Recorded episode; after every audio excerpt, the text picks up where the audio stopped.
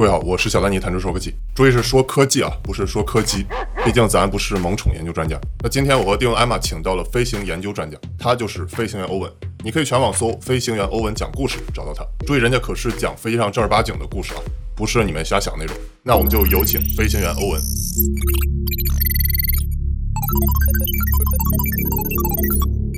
我和丁艾玛今天请到了欧文，然后。呃，欧文，刚才我看你的这个视频，是你其实是很小就决定是当飞行员，是吧？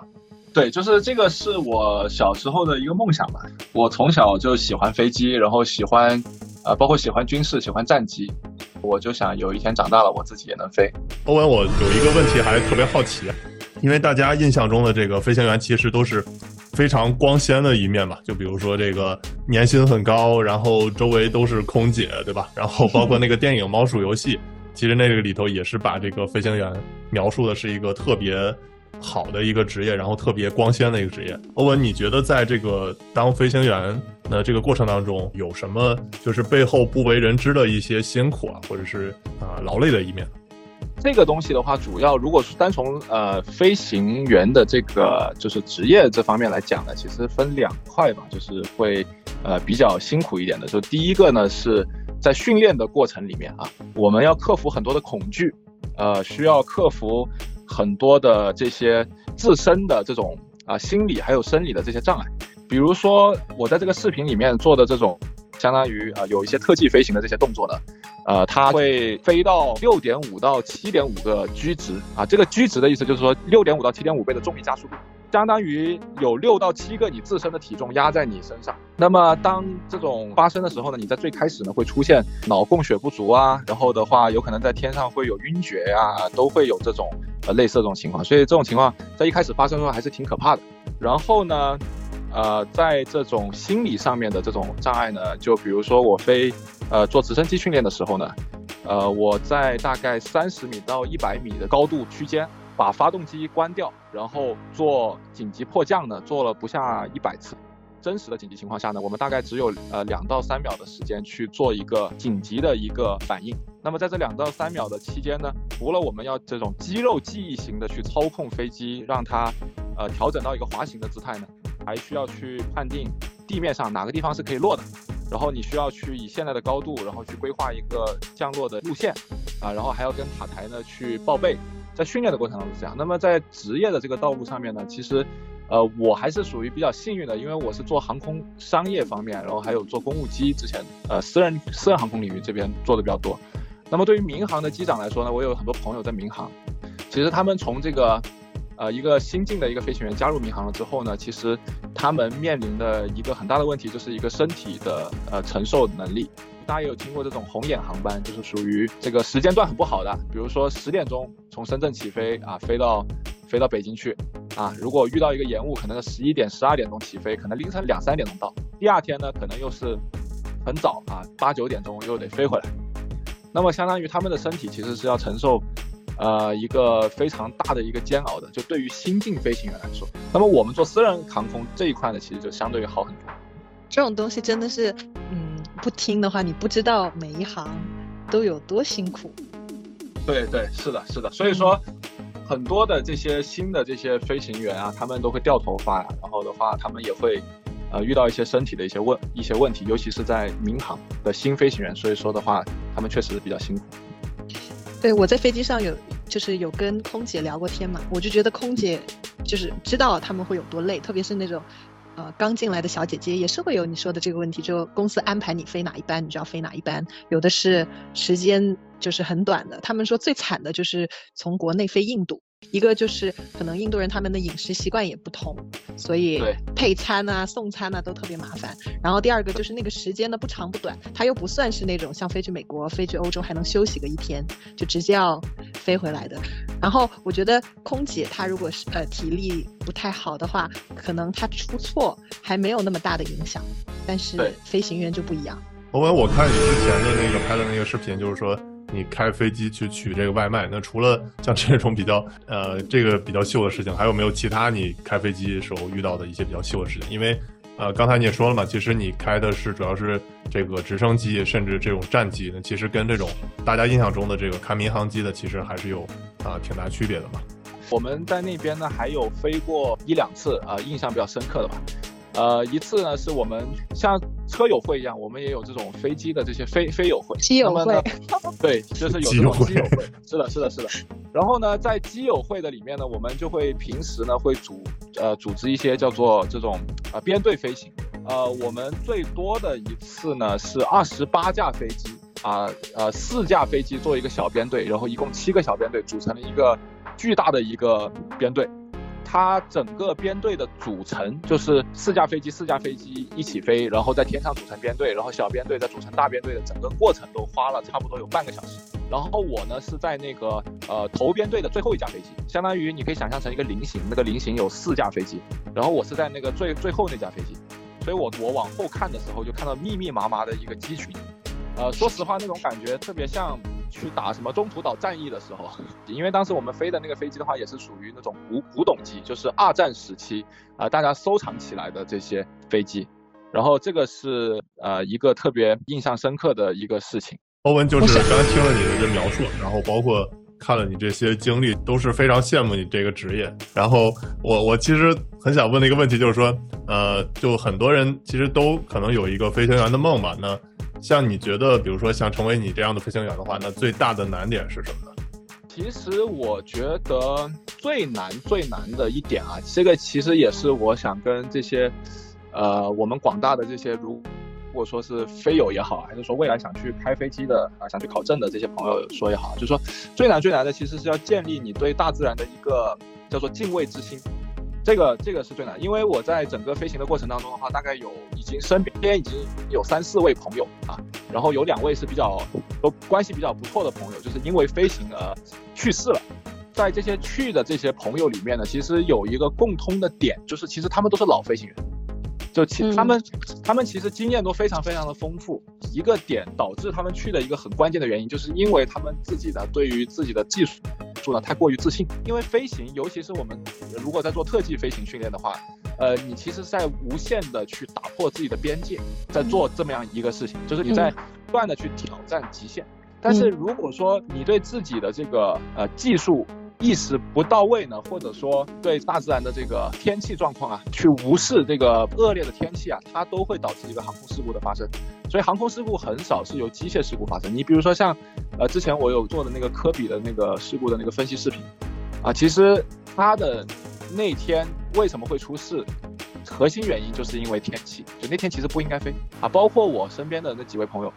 有百分之五十因为天气原因，就是他不应该飞。其实你说去学习一样东西，学习增强自己的能力，其实并不是最难的。但是最难的是要去学会控制自己的的这个能量。对我本来以为欧文会讲，呃，某些技术啊，或者是这些对身体的要求难点。其实，呃，欧文说的对大自然的敬畏之心，这点我我其实也非常赞同啊。然后虽然我没有开过飞机啊，但其实我个人是比较喜欢滑雪的嘛。然后，那其实大家也知道，每年滑雪的话也经常是。啊，每年都会有出事故嘛，而且基本上就是滑雪出大事故去世的这些，其实都是这些技术相对来说会比较好，对吧？技术不好的人滑雪容易伤，然后技术好的话滑雪出事儿容易死。是的，没错。所以说这个呃，真的是需要自己去不断的去，可以说是修炼也好吧，或者怎么样，因为确实是随着你技术越高的话，你能做的动作越帅，你你可以飞的极限可能越大。对，但是伴随而来的就是它风险是越高的。哎，那这个职业有没有说受年龄的限制？年纪大了之后，你的反应会没有那么灵敏啊？对于民航公司或者说对于商业飞行员来讲的话，他们是有年龄限制的。然后每个这个航空公司也有它的退休年龄。然后的话，这个航空法规也有规定，就是说一个飞行员如果从事载客商业类飞行的话，其实它是有年龄限制的，就是到一定年龄要需要你退休的。但是从私人飞行的角度来说的话，其实呃基本上没有什么年龄限制。我遇到过的最年纪最大的飞行员的话，跟我一起飞过，七十五岁，不是飞特技的那个那个飞行员，我遇到最大的就他平时自己也会开个飞机带个朋友兜兜风，那个接近九十岁，就八十九，呃还是确确实实挺牛逼的。是，对，是的。然后刚才我们呃聊到了这个，比如说科比的那个事故啊。其实，呃，刚才欧文也提到了嘛，就是出事儿很重要原因其实是这种，啊，人为对这个天气的原因您的这个判断失误嘛，就不应该在当时的这个天气条件下去飞。其实我比较好奇一点，就是说，呃，因为现在科技进步这么快嘛，以后这个科技的发展的话，会不会把这个飞行员逐渐替代？这样的话就会避免啊人为造成的这些事故呢？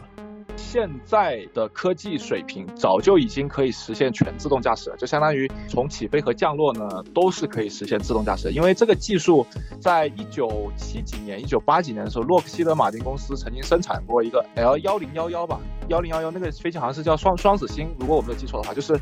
呃，生产了一款四发的客机，就在那个时候，它已经可以实现部分机场点对点之间的全自动驾驶，不需要任何人工干预，它可以实现起飞，然后巡航，然后降落。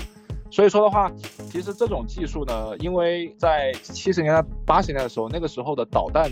都已经精度可以可以达到卫星制导可以达到十米以内了。所以说的话，对于一个飞机来说的话，实现完全自动驾驶早就已经不是技术问题。我个人认为呢，未未来啊，就是说飞行员这个职业本身呢，并不会啊完全被人人工智能所替代。从两个角度吧，第一个是技术层面的安全问题，然后第二个是乘客的心理问题啊。就是第一个技术层面的安全问题，就是说现在的话，如果说人在飞机里面的话，机长是可以通过关闭飞机电脑设备啊，即便现在。有这些自动驾驶仪啊，有这些联网，机长是可以通过机内的操纵去，啊，越过一切电脑电子控制系统去完全驾驶飞机的，就相当于机长是这架飞机的一个总司令吧，啊，但是如果说一旦是实现完全自动驾驶的话，整个的飞行的网络包括电脑的控制有可能会被，比如说被黑客去给它黑进去，那有可能这个全世界的飞机，如果说比如说恐怖分子啊，一旦拿到了这样的。权限的话，那就是造成一个很不可挽回的一个灾难啊！这第一点。呃，第二点的话，就是说乘客的这个心理问题，大家都知道，地铁和高铁如果都没司机的话，我觉得相信大家也不敢坐。飞机也是一样，飞机就大家就更不敢坐。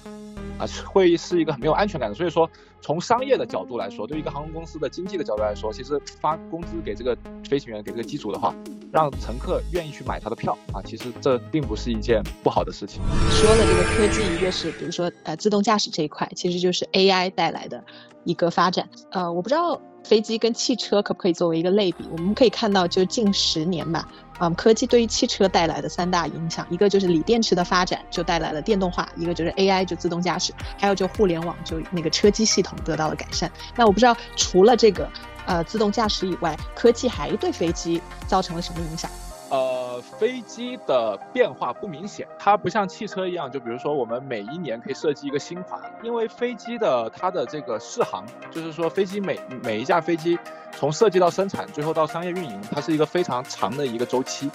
短的话可能十几年，长的话可能到二十多年，就是说它的整个设计、生产、制造周期呢是一个比较长的，它需要经过呃上万个小时的这种试飞的验证，才能投入商业运营。那么这这也是为什么飞机从外表上，从气动外形上面是，呃，不会有过大的改变。现在的这个科技呢，就导致让这个驾驶舱呢变得呢就干净了很多，就相当于这些智能化的这些屏幕，啊，它会把最重要的信息，在某个阶段对于飞行员来说最重要最重要的信息呢，啊，呈现给飞行员，然后呢，把很多的那些次要的那些任务呢，可能电脑系统它就给你做掉。所以说呢，它让整个飞行的这个压力啊，让飞行员可以专注于最重要的事情啊，这个其实是提升航空安全的一个很重要的一个点。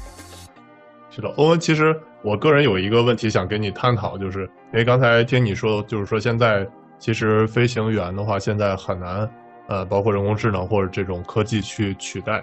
那我能不能这么理解，就是说其实在这个就是说，如果单体这个飞机的话，其实安全是没问题。但是像比如说现有的这些基础架构，比如说它跟塔台的联络，包括这个中间的话被黑的话，那这一块的话其实还没有完全做好。就是按照原来的这些建设去做的话，还没有把这个安全措施保证好。未来假如有一天的话，虽然这个几率可能会很小，这块做好的话，那还是有可能把这个飞行员去替代的，只不过是这个路要走得更远一些嘛。